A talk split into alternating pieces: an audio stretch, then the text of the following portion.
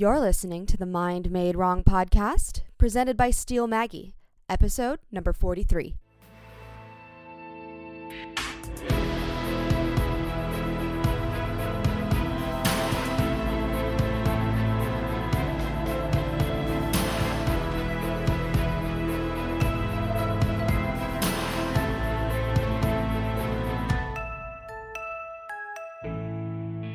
Hello, beautiful creators. I am Steel Maggie, and you are listening to the Mind Made Wrong podcast. This episode, we are joined by Martin. Say hello. What's up? What's up? Yes. It's good to be here. This is going to be an awesome interview. Thank you for um, joining me today in my crazy hairness. And for those of you on audio, on the audio streaming platforms, um, in part two, when it is released next week, we will be on video for you, and you'll get to see this crazy 90s haircut that I'm sporting, and it's absolutely ridiculous, um, but it's awesome, and I'm gonna go with it, and I'm gonna rock with it. Okay, so let's just let's enough of me, although I could talk about myself all day. Um, let's talk about Martin because Martin is one of the dopest motherfuckers on this planet. Um, I just I love him. Um, so Mhm. tell us where we can find you first of all, because um, a lot of times, you know, we don't want to leave it towards the end of the podcast because sometimes people tune out. Don't tune out, guys. First, and first and foremost, don't tune out. But, but, but you may want to know right off the bat where we can find you on social media. Um, you know, YouTube if you have one, Spotify. where are Um, you at? So Martin, the Martin Gachiri Experience, G A C H I R I. I'm on SoundCloud, Instagram. I have a YouTube page where I'm mostly doing like guitar covers, so that's more of a third party type of thing. But uh, yeah, basically that's where you can find me. Absolutely. Okay, Yep. I love it. It's it's MGX. Yes. MGX. yes. The experience. Tell us, because you were telling me, um, tell everyone else, it's not, it's, it has nothing to do with Jimi Hendrix, right? Nothing yeah, you know what? I didn't realize this until very recently. Um, thanks to Disney Plus, I was watching Even Stevens, and uh, there's an episode where he's in a uh, Louis starts a band, and uh, it's like this making the band type of episode. It's weird, and uh, or behind the music or something like that, and um, he starts the Louis Stevens experience, and when I was watching this episode, I realized that has to be where I got it from because it like triggered something in my head and it was it was a very intense um what do you call it? Like deja vu type of thing. So sadly it has nothing to do with Hendrix. Yeah. You, you were driven. You were so driven to have that Yeah. name. Yeah. It's, it's, yeah.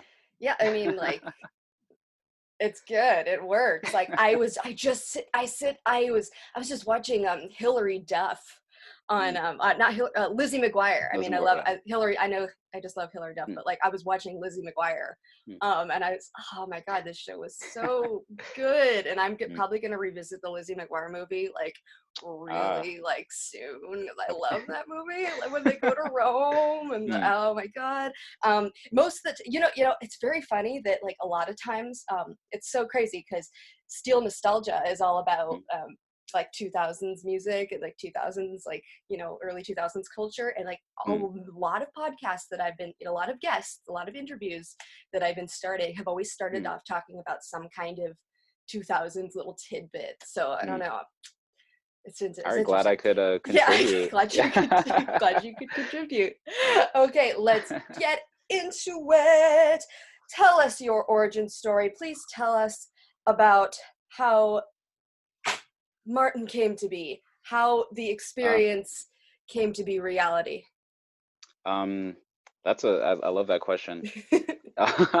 um so i don't really come from like a musical family so um but i was raised around a lot of different types of music like my dad loves bob dylan and stuff like that so um i when i was i think like 10 or 11 12 something like that i saw um Sum 41 on tv and that's when i knew that i wanted to play guitar that's like the first time i something in me was like i need to start doing this and uh, so I started taking lessons, and uh, from there it was kind of me trying to become a metalhead. I thought that's where I was headed, and uh, so yeah, it's like me in a house full of like non-metal participants, and I'm trying to be like a metal. And you know, when I started playing, my parents had me on an acoustic guitar because they weren't sure I was serious about it.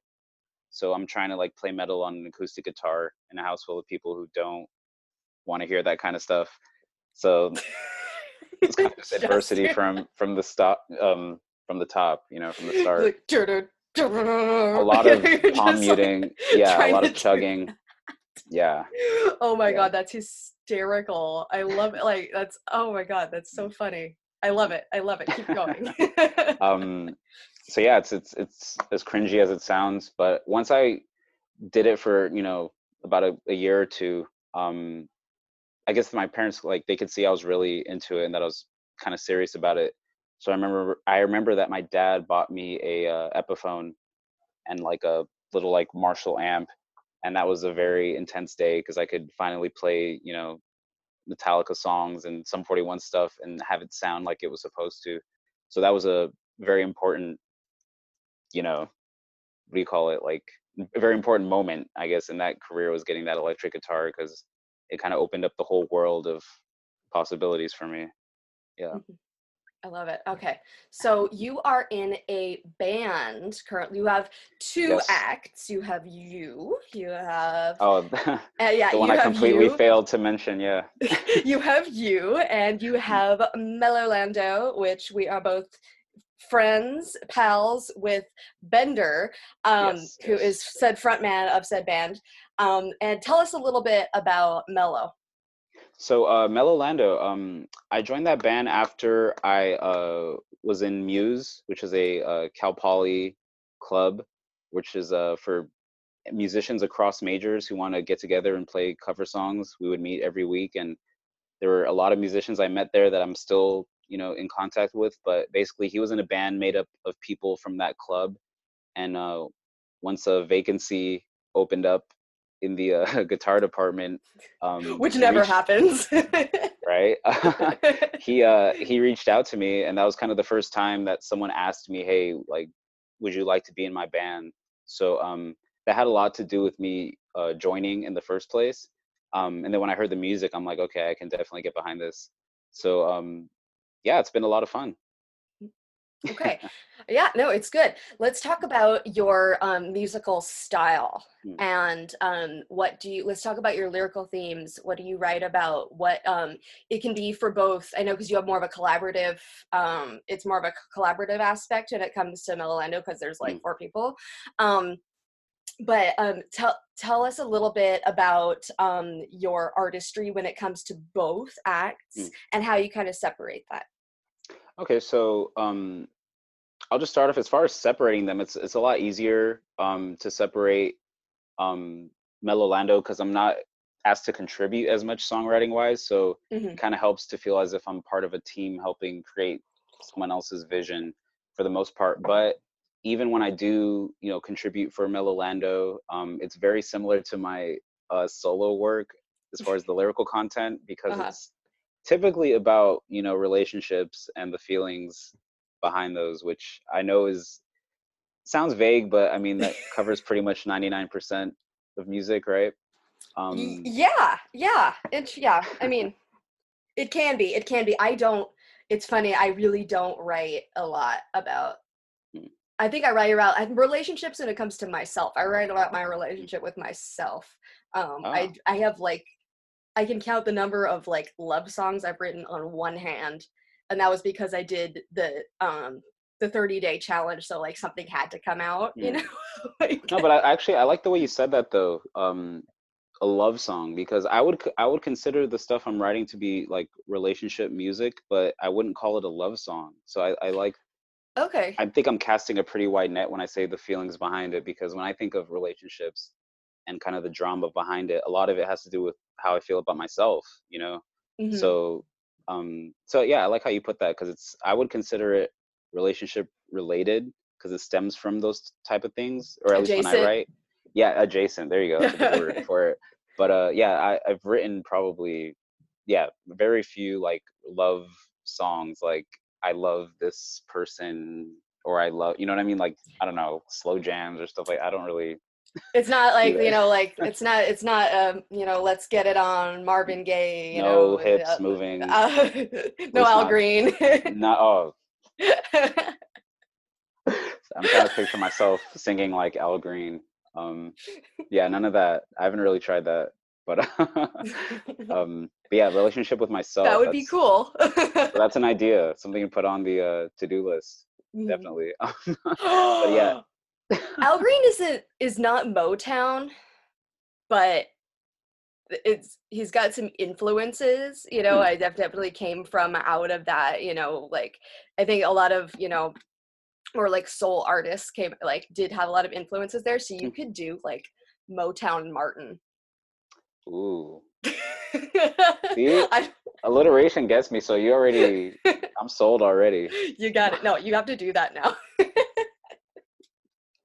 Yo, okay, you know So what? I'm calling it now. That's like a three-song, three to five-song project right there. Yep, Motown Martin. Motown That's I see. yeah. I, I th- things start on this podcast that like I cannot control. So you gotta be ready. It's funny though because that was a a big like influence before I started playing guitar. My parents had this um CD collection that was like um Motown put out their I think it was like their number one singles and they would put them out by like era. So they had, you know, I don't know, 50s through 60s or whatever and then 60s through 70s and 70s 80s. My parents, I don't know which volume they had, but it had like the Temptations and Marvin Gaye. So that was stuff that I was listening to when I was maybe like 8 or 9 um it i don't know it obviously didn't have like a direct influence as far as me writing like that but uh it's just interesting that you brought that up it's like it wasn't on accident I don't think a lot. Most things aren't on accident in general. I'm kind of going through that kind of. I was telling you were like woo woo shit, but I I I I don't really believe in Hmm. accidents anymore. I'm not really sure what I believe, but it's not. I'm I am. Yeah, this is not about me. But I can quickly turn it around. Um, so let's talk about when it comes to um, not just the lyrical influence, influences, but your your musical influences. Like, who, what kind of genres do you listen to that feed into your creativity and your output Mm. when it comes So- to the experience? so to yeah when it comes to uh the martin gachiri experience um i'm noticing as i look back because you know it kind of in preparation for this i started looking back at my soundcloud which goes back to maybe 2013 and i'm looking at what i was writing back then and it's like a lot of it is dictated by what i'm listening to at the time you know what i mean? So hmm the earlier stuff might have some more punk and ska influence um as i was you know still hanging on to that kind of Warped Tour phase of my life which was very important to me. I never really was in a ska band but um i was really into big d and the kids table and i love the aquabats so i feel like there was remnants of that in the early stuff not in so much as horn arrangements but just in like you know skanky guitar and stuff like that hmm um hmm and as time went on um it was me trying to find my own voice in kind of this alternative sound is that's the way i'll put it because uh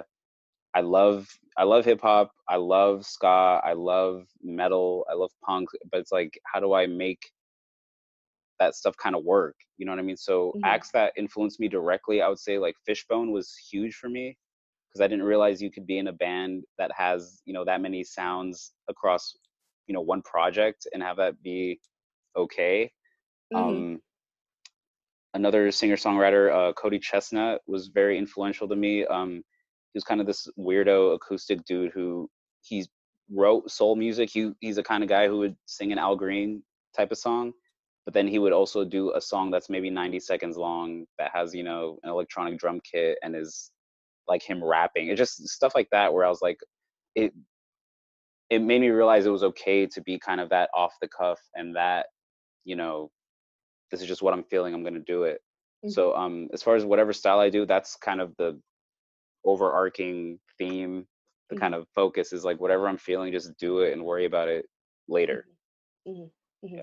Yeah. You were telling me that um, it kind of opened you up to what a song could be and what an artist could be and how, what it really kind of the freedom that you actually have in creation and being a songwriter um, is that something um, because that was obviously a long time ago. Let's start to talk about um, how you create now and what are some of the um, the struggles that you come across when it comes to songwriting when it becomes to being an artist. Um, so as far as creating, that's been a um, the way I create it, it has to vary because I'm I get very stuck. You know, I get very set in my ways. And one piece of advice I got a long time ago was to change how you start writing, change how you approach it. So um, one thing I like to do is uh, start with a song or start start with a title or a phrase. Um, there's some like generators I found online where you can just like generate a three to four word phrase. So I'll hear something or read something and it's like how do I make sense of this or what is what do I think of when I read this? How would I make sense of it? How would I convey it? So it becomes kind of like a challenge type of thing. Ooh. So as far as struggles, I would say tying into that, I think the biggest struggle is just um, like a self-esteem type of thing because mm-hmm. I kind of have to mm-hmm. coax. I have to like trick myself almost into writing certain things because if someone were to ask me to do something straight off, I'd be like, oh no, that would be lame or no one would want to hear it. It'd be that kind of thing. So I have to like go about it in weird ways. And it, there have been a lot of a lot of my favorite songs have been written through looking at a song title or hearing a drum loop and just going off of that, you know. Um, so yeah, I kind of just have to switch it up and you know see what works because otherwise I get too bored with myself, and that's kind of the worst place to be as as a creative. Um, yeah, it's okay.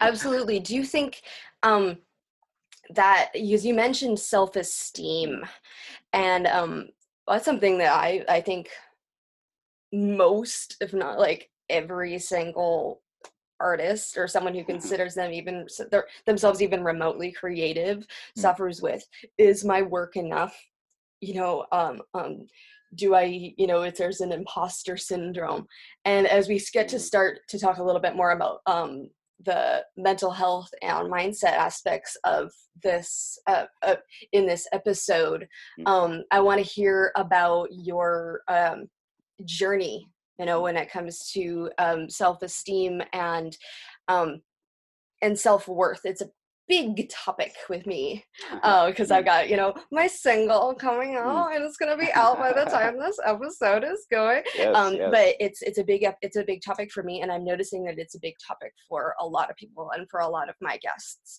Mm. Um, so with that said, uh, let's um, talk about a time when um, in your life when you felt um, keeping in the theme with this podcast that either your mind was made wrong or you had a major crisis of self-esteem self-worth mm.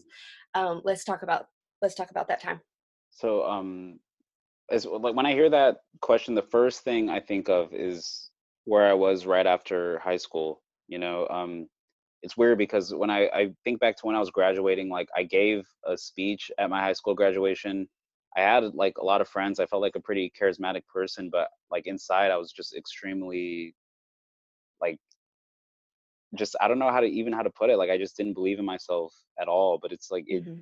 it didn't seem to correspond with what was going on around me. So mm-hmm. um, when I went to college, I started at Cal Poly, and I felt like I was kind of just throwing myself into that situation because it was what I was supposed to do.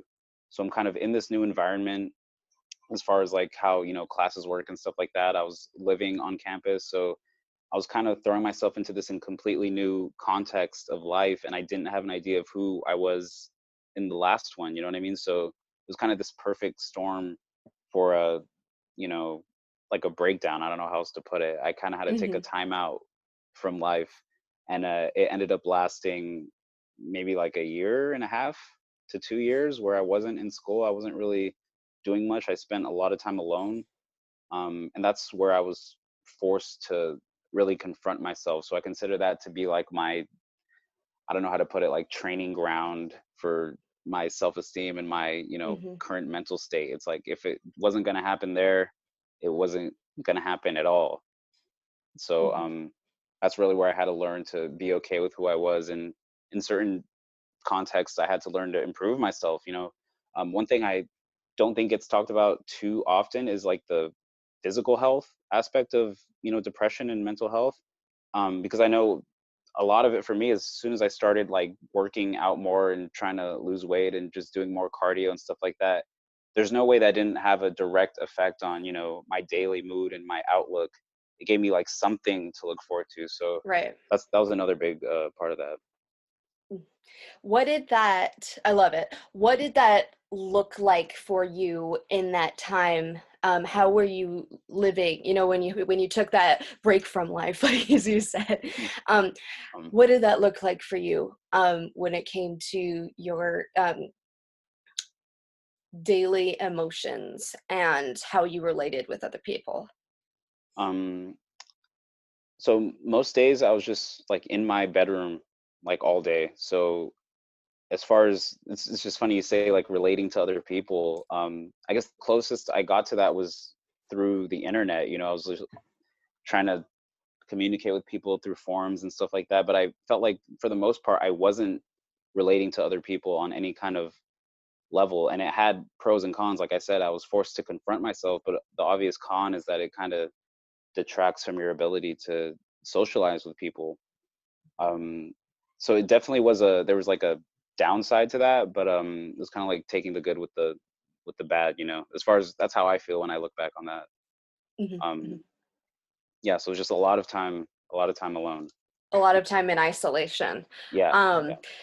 that that makes me think of something that we were talking about in our preliminary call when um, you were telling me about how um, just in your family and with the way things were at home um, and you know through no fault of really anyone's uh, it was difficult for you to um, express how you were actually feeling and your actual um, thoughts on things and that's kind of translated into you know you're still continue in in life you know hmm. still mm. today um, can you talk a little bit more about that and um and how you're dealing with that now um yeah so um there was just like some like a, how do i put it like family turmoil kind of at the time and there are a lot of um instances where i was having to think, okay, am I better off expressing this or just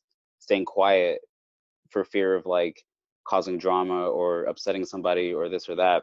So um, I found myself, you know, biting my tongue about a lot of things.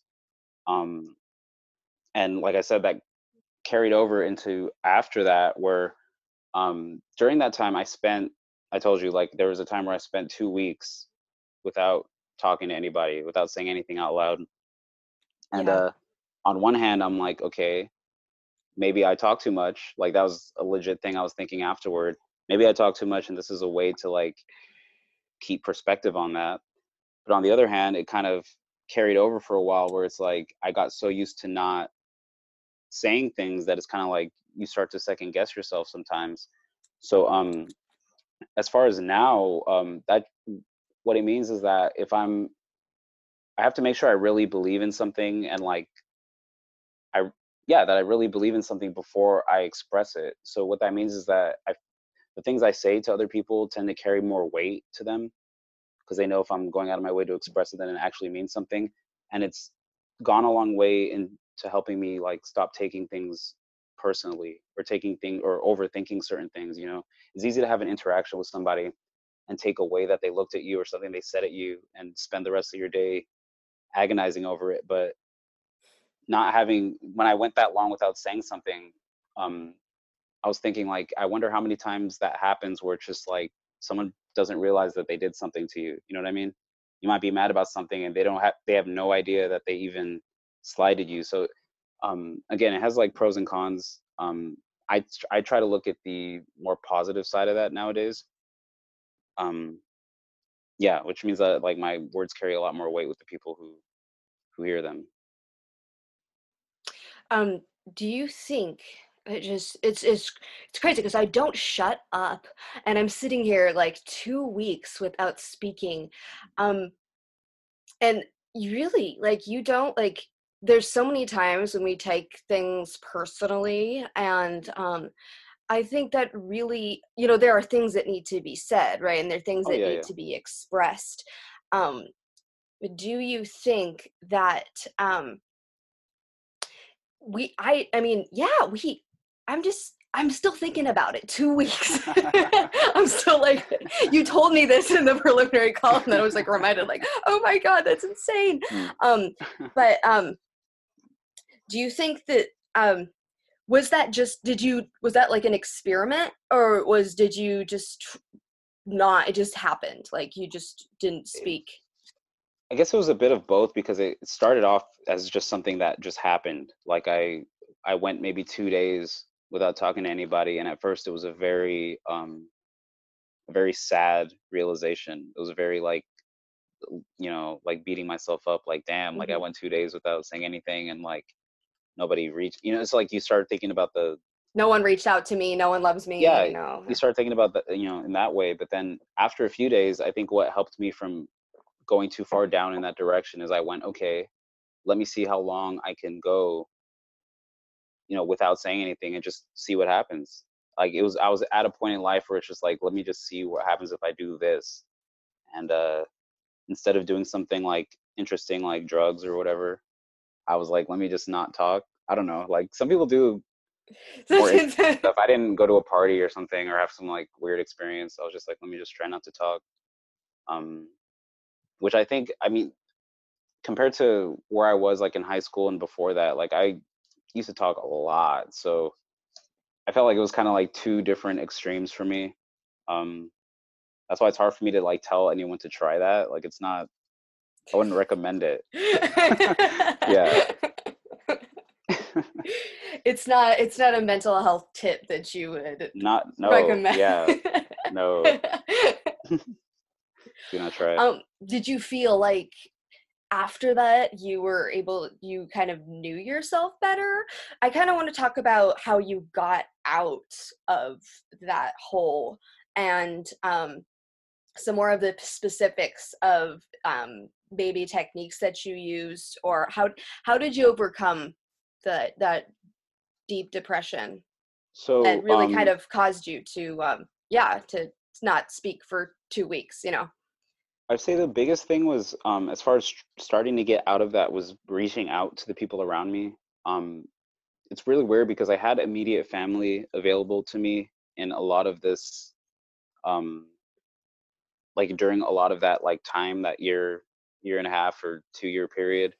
But uh, I was kind of choosing to isolate myself from them. So once I started reaching out to them, they were a lot. Um, how do I put it? They were like eager to kind of figure out what was what had been going on. Like I remember talking to my mom, and uh, or I, like I went to go visit her, and she started talking to me, and that was like the first conversation I'd had in that like two week period. And then after when I told her about it, she's like, she's looking at me like, "What the hell's wrong with you? Like, why didn't you just like come by?" But she also knew like what that meant. She knew that I it wasn't just me like feeling down or something. That there was like something else going on um so again like just reaching out to people like you'd be surprised it feels like when you feel like you're most a burden like that's probably the most the most that someone wants to hear from you you know what i mean when you really feel like you're a burden it's weird Mm. like it tends to be that's when people like are most eager to like help you you know i sense um, it i think you yeah. know um